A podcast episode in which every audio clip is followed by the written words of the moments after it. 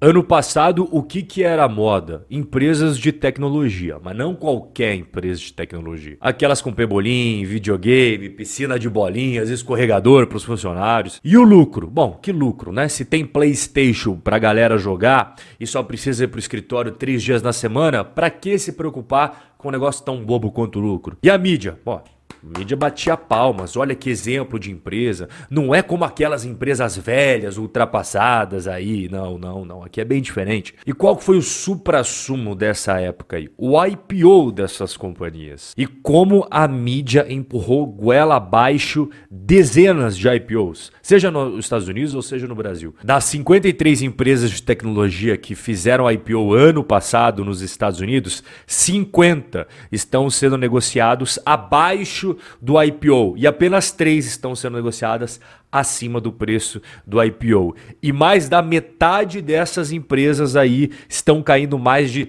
50%. Se for para ilustrar todo esse momento maluco aí, dá para trazer essa empresa, que é uma empresa que fez IPO menos de 12 meses atrás e já pediu falência. E não vai achando que no Brasil teve resultado diferente, porque IPO costuma ter os mesmos resultados no mundo inteiro. IPO é maravilhoso para o cara que está te vendendo, o empresário fundador, os investidores iniciais lá atrás, naquelas rodadas privadas de investimento, para os bancos de investimento que ganham FIIs, que ganham taxas em cima do dinheiro levantado. Então, quanto maior o preço das ações, maior será o valuation ali total daquela empresa e, consequentemente, maior será as taxas dos bancos de investimento. Mas e você? Ah, você é aquele cara que chega na festa às quatro da manhã, quando todo mundo já se divertiu e tá indo embora, e vai pagar a conta de todo mundo. Número de IPO bateu recorde em 2021 aí no Brasil, mas as empresas não foram bem.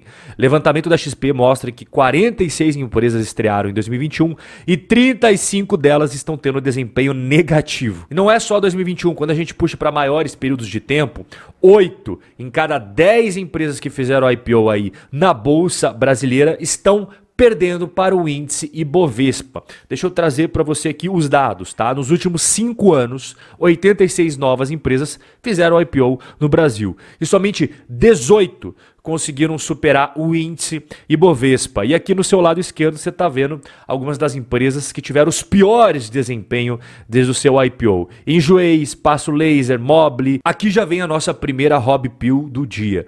Muitas empresas perfeitinhas, daquele estilo que eu contei a história inicial para você, que a mídia fica batendo palma, falando: olha que exemplo, olha que maravilha, esquece lucro, esquece fluxo de caixa, importante é ter a piscina de bolinha, o PlayStation, o funcionário não ficar chateado porque está trabalhando muito. A maioria dessas empresas que tem todos os holofotes da mídia batendo palma em cima e falando: olha que exemplo, geralmente não passa de uma cortina de fumaça para um negócio que não é tão bom assim. E eu quero que você escreva nos comentários uma empresa, tanto no Brasil ou nos Estados Unidos, que você olha e diz assim: cara, esse negócio aí.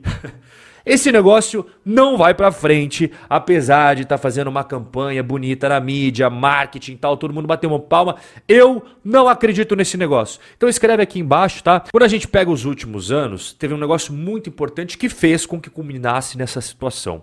Dinheiro barato, taxas de juros nos Estados Unidos baixíssimas, taxa de juros no Brasil também bem baixinha, e as empresas conseguiam captar o dinheiro barato para bancar as despesas do seu dia a dia, para bancar esses luxos, essas maravilhas e contratar muitos funcionários sem hesitar. Ah, não vou nem pensar duas vezes. Contrata, contrata, contrata. Por quê? Porque a gente tem dinheiro fácil. Só que aí que acabou acontecendo, tanto no Brasil quanto nos Estados Unidos e no mundo inteiro, as taxas de juros começaram a subir. Aí você está vendo a taxa de juros nos Estados Unidos que vem subindo antes ali na casa ali do 0%, então o dinheiro era quase de graça e agora começou a subir também no Brasil. Brasil, você está vendo a taxa de juros não muito tempo atrás estava baixinho e aí foi subindo, foi subindo, foi subindo e a farra do dinheiro barato acabou. E a época de crédito barato foi aquela época em onde mais surgiram as empresas zumbis, que são aquelas empresas que têm a tendência de se arrastar, ou seja, as operações, o negócio mesmo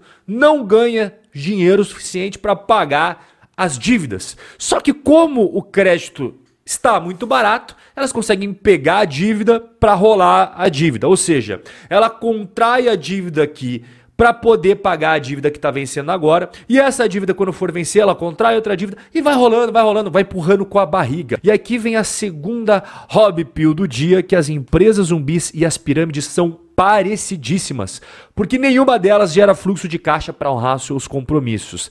Elas só sobrevivem enquanto atraem mais investidores, que colocam o dinheiro sedentos pela promessa de maior rentabilidade. Então vamos lá. Quando o cara entra numa pirâmide, ele vai botando dinheiro e vai chamando mais gente e vai chamando mais gente, isso vai sustentando a pirâmide.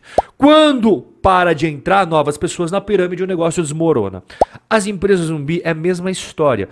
Você vai empurrando com a barriga a dívida com mais dívida, contraindo mais dívida e pagando dívida com dívida e assim por diante. Quando para de entrar dívida nova para pagar a dívida velha, o negócio desmorona. E por que, que uma pessoa entra numa pirâmide com a promessa de uma rentabilidade maravilhosa? Por que um investidor entra numa empresa zumbi com a promessa de uma rentabilidade maravilhosa? Vamos trazer o exemplo de uma empresa que eu considero zumbizona total, total. Quando ela fez o IPO, eu já falava que eu não gostava, mas aí falavam que eu era hater da empresa, não sei o que lá, e o tempo foi passando, os críticos sumiram, né? Porque a realidade acabou aparecendo. Snapchat, quem não lembra do Snapchat? Você olha para a receita do Snapchat e fala: caramba, que bacana esse crescimento, 2015, 2016, 2017, e vai crescendo, vai crescendo, vai crescendo. 2021, mais de 4 bilhões de dólares de receita. Que maravilha, Rob, como é que você pode não gostar de um negócio desse daí? É porque quando você vai olhar os resultados operacionais, e aqui, pessoal, quando eu falo resultado operacional, é o quanto que a empresa teve de receita menos gasto gastos com os funcionários, com marketing, com vendas, enfim. É antes de você pagar a dívida, tá? É antes de você pagar imposto, isso é o resultado operacional. E dá uma olhada no resultado operacional do Snapchat. Nunca conseguiu um resultado operacional positivo. Antes de pagar a dívida e antes de pagar os impostos, já dava prejuízo. 2015, 2016, 2017, 2018 e assim vai, assim vai. Nunca deu lucro esse negócio aqui.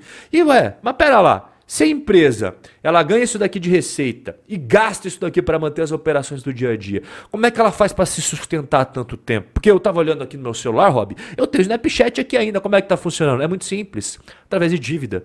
Olha como a dívida vem crescendo ao longo do tempo. Ela consegue se sustentar só mente por causa da dívida que vai crescendo, crescendo, crescendo. E hoje, ó, isso daqui é os dados mais atualizados públicos do Snapchat, mais de 3 bilhões 737 milhões de dólares em dívida para ir sustentando esse modelo de negócio que eu já expliquei para você como é que funciona. Não é à toa que nas ações do Snapchat só, só nos últimos 12 meses estão caindo 80 na bolsa americana. Mas é só o Snapchat que é uma empresa zumbi? Não, pelo contrário, tem muitas empresas zumbis, tanto no Brasil quanto nos Estados Unidos. Vamos começar vendo os Estados Unidos. Quando a gente estava no auge do C19, foi divulgado 2 trilhões de dívida das empresas zumbi nos Estados Unidos. Quanto que é 2 trilhões de dólares, né? Se você pegar hoje 2 trilhões, é muito mais do que a gente tem das empresas do Ibovespa somadas. Se a gente pega hoje as 68 empresas do Ibovespa, elas valem todas juntas aí 670 bilhões de dólares. Só que a festa dessas empresas está com os dias contados. Na verdade, já estamos vendo todo o problema do aumento da taxa de juros para essas companhias. Segundo a S&P e a Moody's, essas empresas consideradas é, empresas com menos qualidade, digamos assim, elas emprestaram 56 bilhões de dólares este ano, até agora, tá o momento do nosso bate-papo. É 75% menos do que elas emprestaram um ano atrás. Em maio, foi emprestado em 2,2 bilhões de dólares, que é o mês mais devagar desde 2002, quando estava saindo ali da bolha das .com. No Brasil, vamos começar com aquelas empresas de capital privado, inclusive as pequenininhas. Mais de 5 milhões de pequenas empresas se endividaram no C19 e estão inadimplentes. No total, são mais de 6 milhões de empresas inadimplentes. Aí os dados do Serasa Experian. A taxa de inadimplência passou de 4,5% para 5%, E o total de empréstimos vencidos, não é empréstimos total, é empréstimo vencido, gira em torno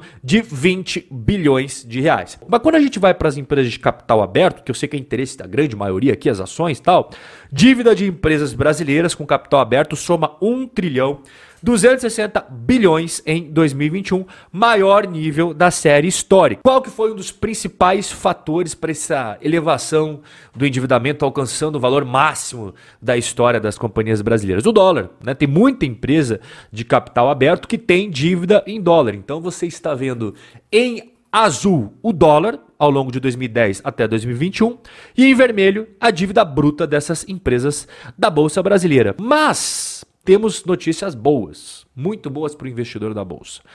O caixa, pela primeira vez na história, somado dessas empresas e da bolsa, chegou em 500 bilhões de reais. Maravilha, sempre bom ter dinheiro em caixa, né?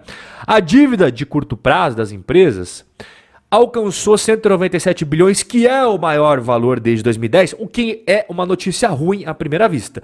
Mas o caixa, ele é 2,5 vezes a dívida de curto prazo, que já é o segundo melhor registro da história. Então, resumindo para você, tá?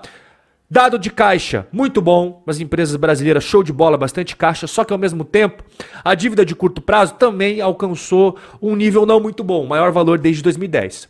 Só que quando você pega o quanto que essas empresas têm em caixa, é 2,5 vezes maior do que a dívida de curto prazo. O que é dívida de curto prazo? Todas aquelas que vão vencer em até 12 meses. Então você tem um caixa aqui, ó, e uma dívida de curto prazo aqui. Quando você soma todas as empresas, igual eu falei agora há pouco, tá? Para você saber se uma empresa tem capacidade de gerenciar essa dívida ou não, não é só olhando a dívida bruta. A gente viu um dos indicadores ali, que é você ter uma liquidez de curto prazo bacana, né? Ou seja, quanto que eu tenho dinheiro em caixa e quanto que eu tenho de dívidas a vencer nos próximos 12 meses. Mas tem um indicador que eu gosto muito de usar, você já deve ter visto eu falar em vários vídeos aqui.